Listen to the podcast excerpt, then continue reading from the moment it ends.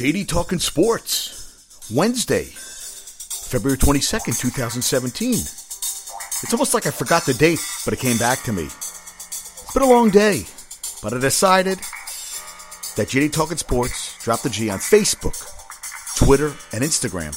Also, you can subscribe on iTunes. Love to hear from you.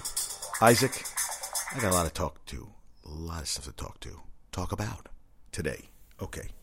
Now, was going to talk about the Huskies. We're playing UConn Husky women, going for 102 wins tonight, playing number 23 Temple. First time Temple's been ranked since 2005, 2006. So I was pretty excited to talk about them. Actually, beyond excited. Very, very excited to talk about them. Because Kia Nurse was out tonight. And Kia Nurse is their best defensive guard. Also leads them in three point shooting over 42%. Also in free throw shooting, 86%. 13 points a game. Best defender. They were playing today the best backcourt in the American Athletic Conference in Feyonda Fitzgerald, Donnaizha Fountain, and Alliya Butts. The three of them combined for over 46 points a game. Now, UConn, last game, got actually outscored in the second half by Tulane. They only won 63 60. Kia Nurse did not play that game. Her first game she has missed all season. Well, it was 23 11 after one. I think 41, well, it was 41 19 when I checked.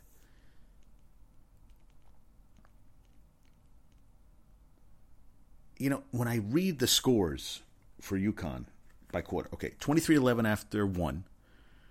Yeah, 41 19 after two. And I'm sorry, in the second half, they only outscored them by 23. Every quarter, they outscored them.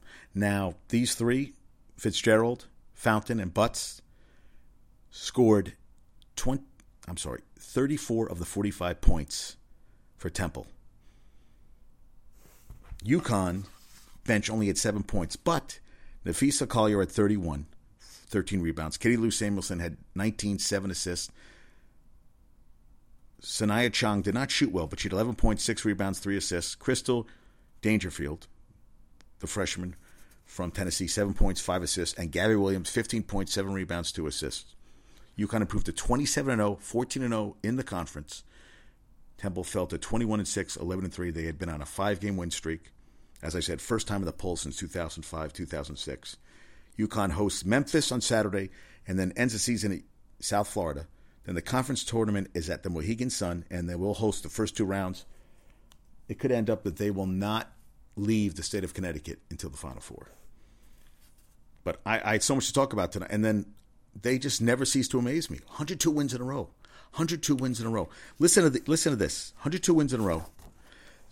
Temple was the 10th ranked team they beat in this season.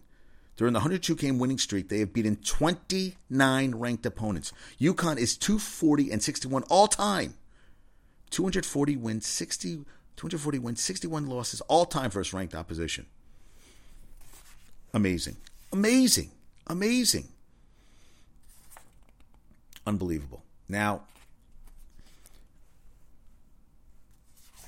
tonight, Kansas ties UCLA record of 13 straight conference titles. They beat TCU tonight 87-68 to clinch the Big 12.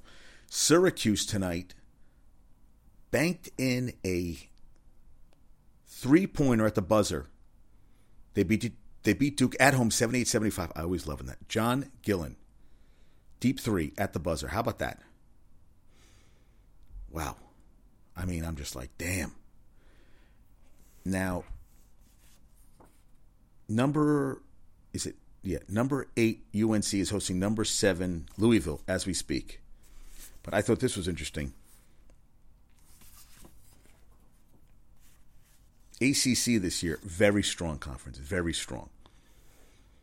There's a chance that the ACC this year could break the record of the Big East. Big East sent 11 of its 16 teams to the 2011 20 that UConn ended up winning. ACC has 15 members and they should become the first conference other than the Big East to send seven teams to the tournament.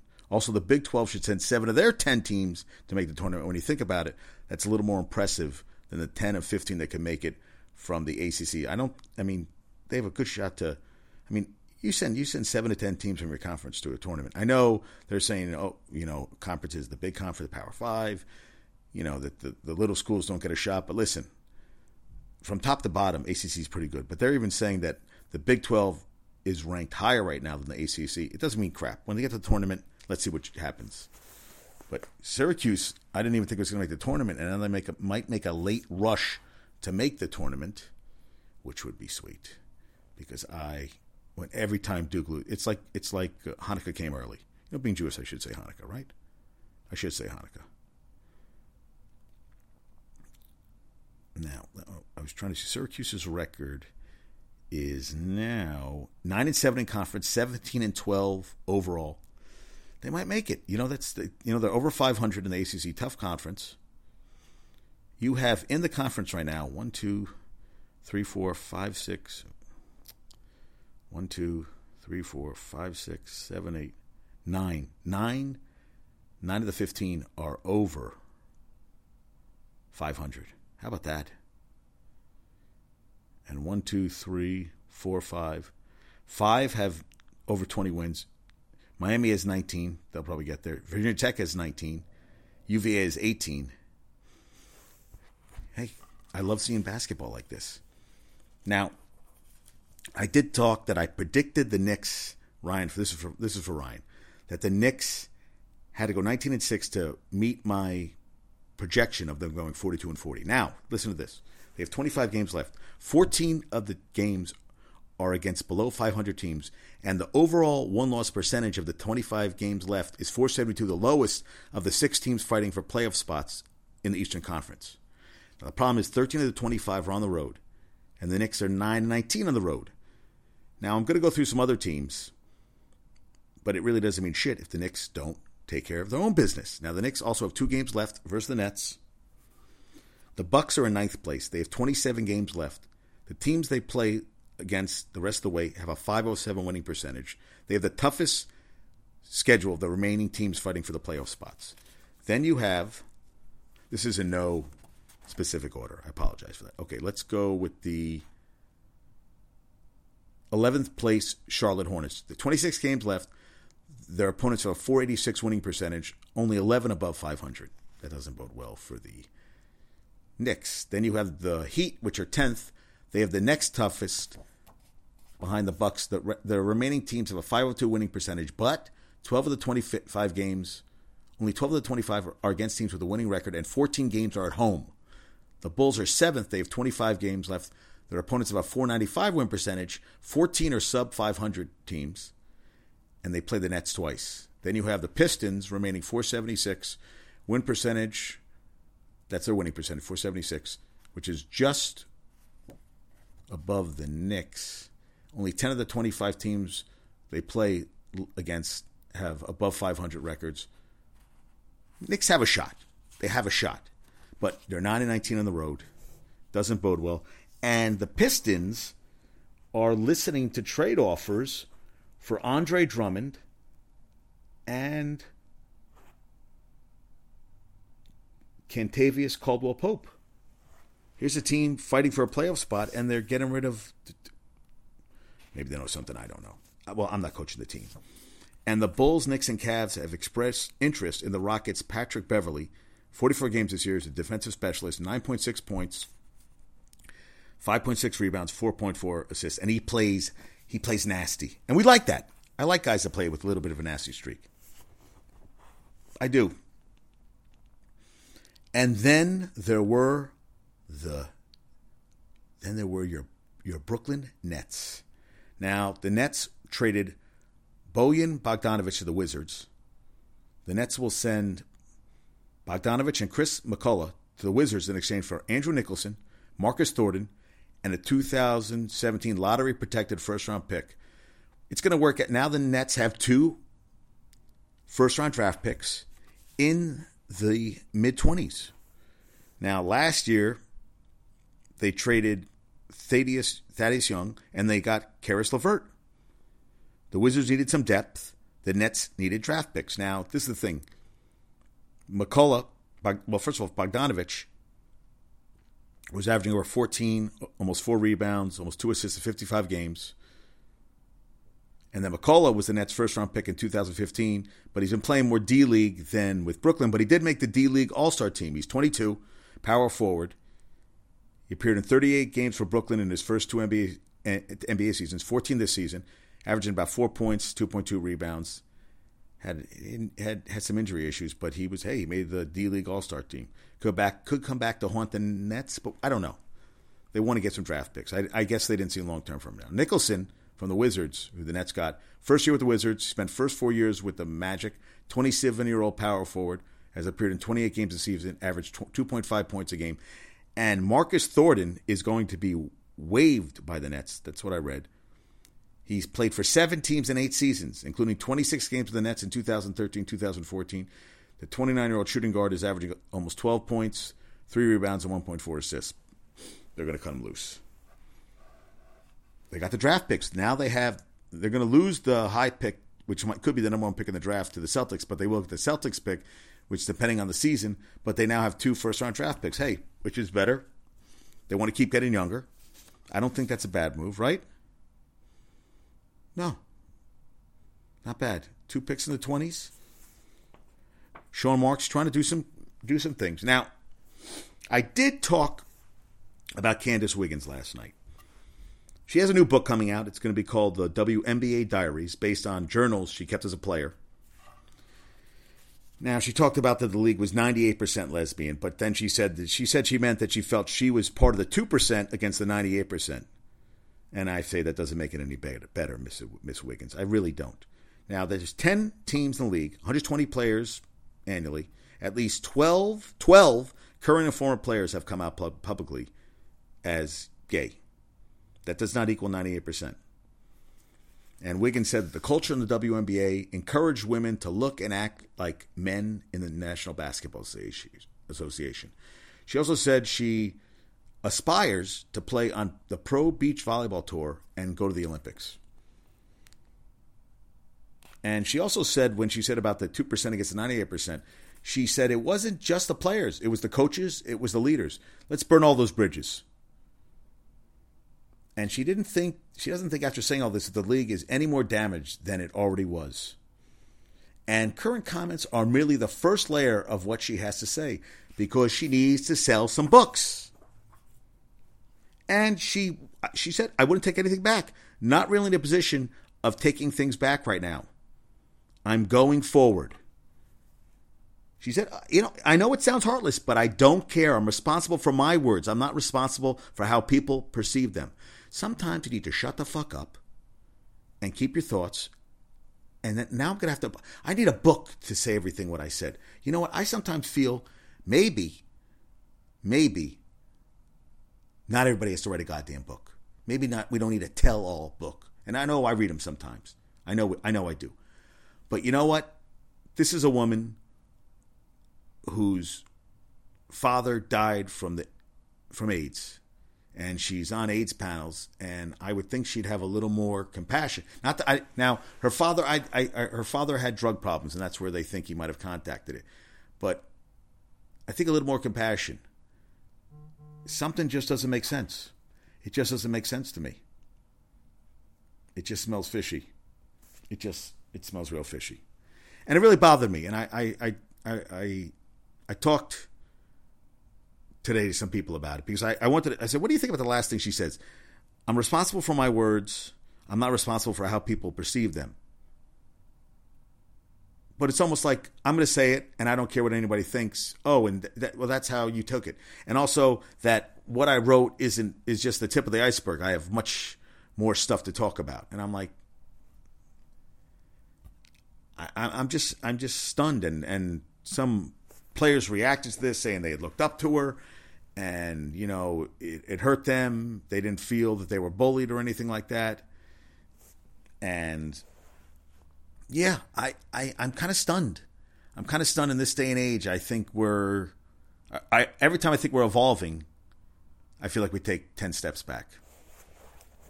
That's what i wanted to say on that front. That just really pissed me off. Hey Deron, i mean a little nba news Deron williams Jazz are interested in bringing him back, and I'm like, from the Mavs, I'm like, why? Well, 40 games, 13 points, 2.5 rebounds, 6.8 assists.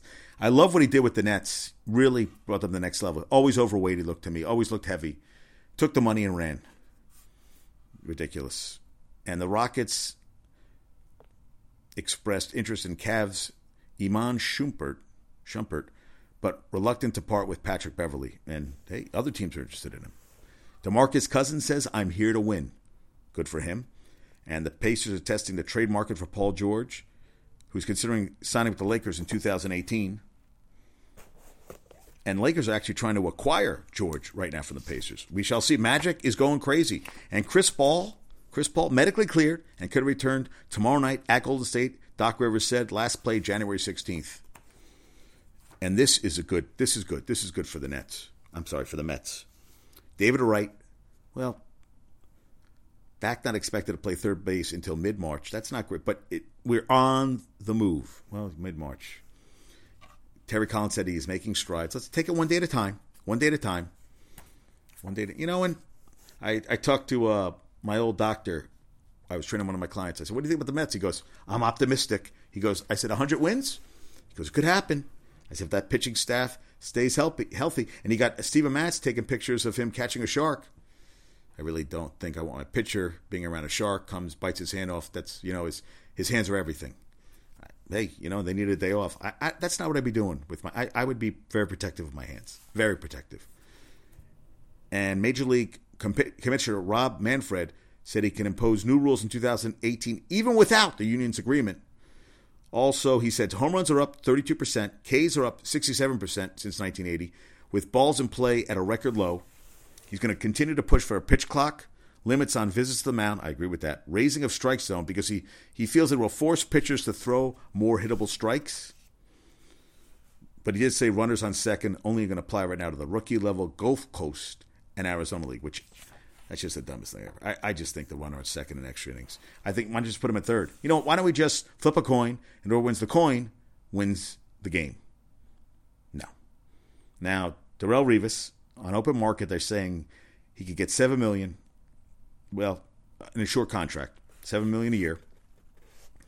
And how much the mighty have fallen. 2015, 46.5 percent completion percentage against him when he was covering a wide receiver. Last year it went up to 66.7.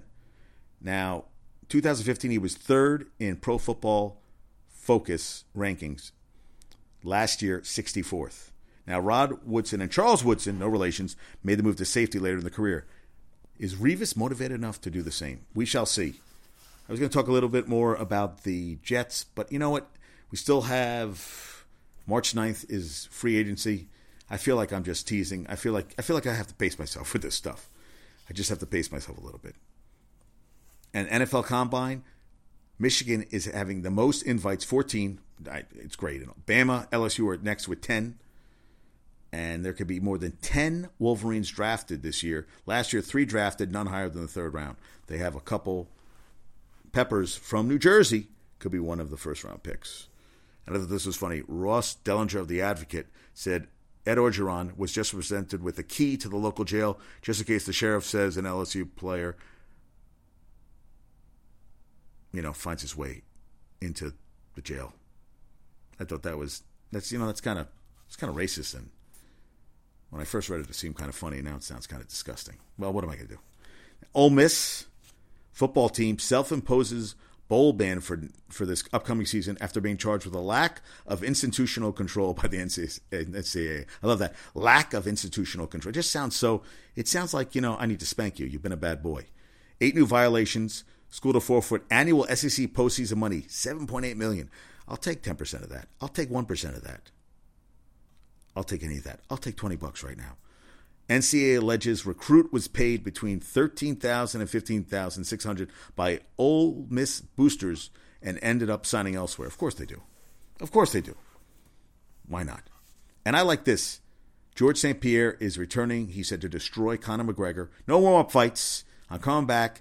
Michael Bisping, Conor McGregor, kick your asses, get out of here. And 35 years old, but hey, 12 game win, 12, 12, 12 12 match win streak. I love saying 12 game win streak.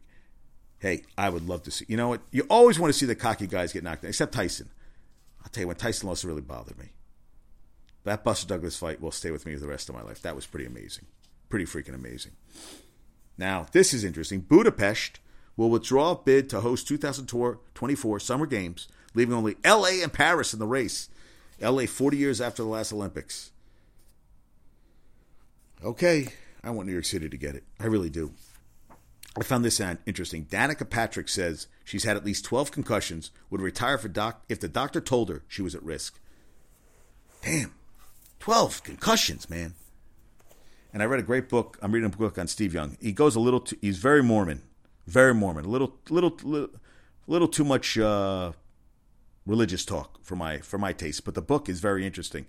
When he was in college, there was a girl in his home group in Greenwich, Connecticut, and he drove back cross country, and he he drove part of the way, and then he got tired, and they were driving, and he saw the girl passed out at the wheel. The car flipped over a couple times. He had no seatbelt on and got away without a scratch. Without a scratch. And the girl was killed. And you know, he was eighth string when he first got to BYU and he is he is of major major anxiety issues. Like he didn't even like leaving home. It was hard for him to go places. He got the he first went to the USFL, played with the LA Express, and he was the first player ever to have 300 yards passing and 100 yards rushing in a game. But when he was drafted by the Express, they made uh, they had a supplemental draft where his the first he went as the first pick of the draft to the Buccaneers. So when the LA Express went under after second year, he went to Tampa Bay. He didn't even play at the beginning of the year. They were one and ten, and in the yeah game eleven they played in in the eighty five season they played the Jets and they lost 62-28. Worst loss in Bucks history. Sixty two points. I was like I don't even remember that game. And a very interesting book. I, you know what? he, he he really he played a wishbone in high school, so he really couldn't throw a ball, and he did he came in between. He backed up McMahon for two years, and over a summer they wanted to switch him to DB. He spent the whole summer throwing ten thousand balls. His arm was killing him, and Ted Tollner, who ended up being the coach of USC, was there for a year, and they were going to switch him back. And Tollner saw him throwing balls, and he called LaVell Edwards, who was the coach at the time, and was like, "You know, uh, I think you need to watch him throw some balls." So they did a drill, and he was, he goes, "Yeah, I think we'll keep him a quarterback," and he ends up going from AC eighth, the eighth string quarterback to second, and he was the great, great, I don't know, whatever, four or five times removed, great, great, great, great, great grandson of Brigham Young, the founder. And Mormon, abstinent, no sex. He didn't have sex. I think he, he didn't get married to his mid to late 30s. How about that? Didn't he said he dated girls, and I want to know, well, well, what do you mean he dated girls? He said he had girlfriends. I guess it was like a companion. I mean, I don't think I think no premarital sex means no fooling around. That's what I think and that's cool and all. I mean, I never was a fan. I thought he always had all the talent. He won one Super Bowl. I thought. I mean, I thought he was a, a good player, but I thought when it when it was crunch time for the big games, he mostly choked. I mean, he had that one good season. He did throw what six six touchdown passes. They beat the Chargers in the Super Bowl. I remember watching that game. He had a phenomenal Super Bowl, and he got the monkey off his back. But that was it. And then he got knocked out, and he was done. And it was interesting because on the play he got knocked out, the running back who was supposed to pick up the blitz was Lawrence Phillips, who got cut shortly after after that, and that was the end of Steve Young's career. But I mean, what a nice guy! I mean, nice guy. Never rooted for him because I was I always couldn't stand, still can't stand San Francisco. Never rooted for San Francisco. The catch still haunts me to this day, but it's it's a good read. If you get a chance to read it, I highly recommend it. I highly, highly, highly recommend it. It's good stuff. I just realized I did not have my trivia question. So let me get my trivia question. Trivia question for the night. But that Candice Wiggin thing really pisses me off. I think she could have handled it better. I really do. I really do. A lot better. All right. Last night's trivia question how many times have Duke and UNC met in the postseason, and where and when did it happen? They have met only once. The 1971 NIT UNC won in the semifinals 73 67 over Duke. They met, have met once in postseason play. I thought that was pretty interesting. Now, tonight's trivia question What nation has appeared in all 20 World Cups? What nation has appeared in all 20 World Cups? Folks, thank you. Have a good night. I will talk to you soon. Peace out.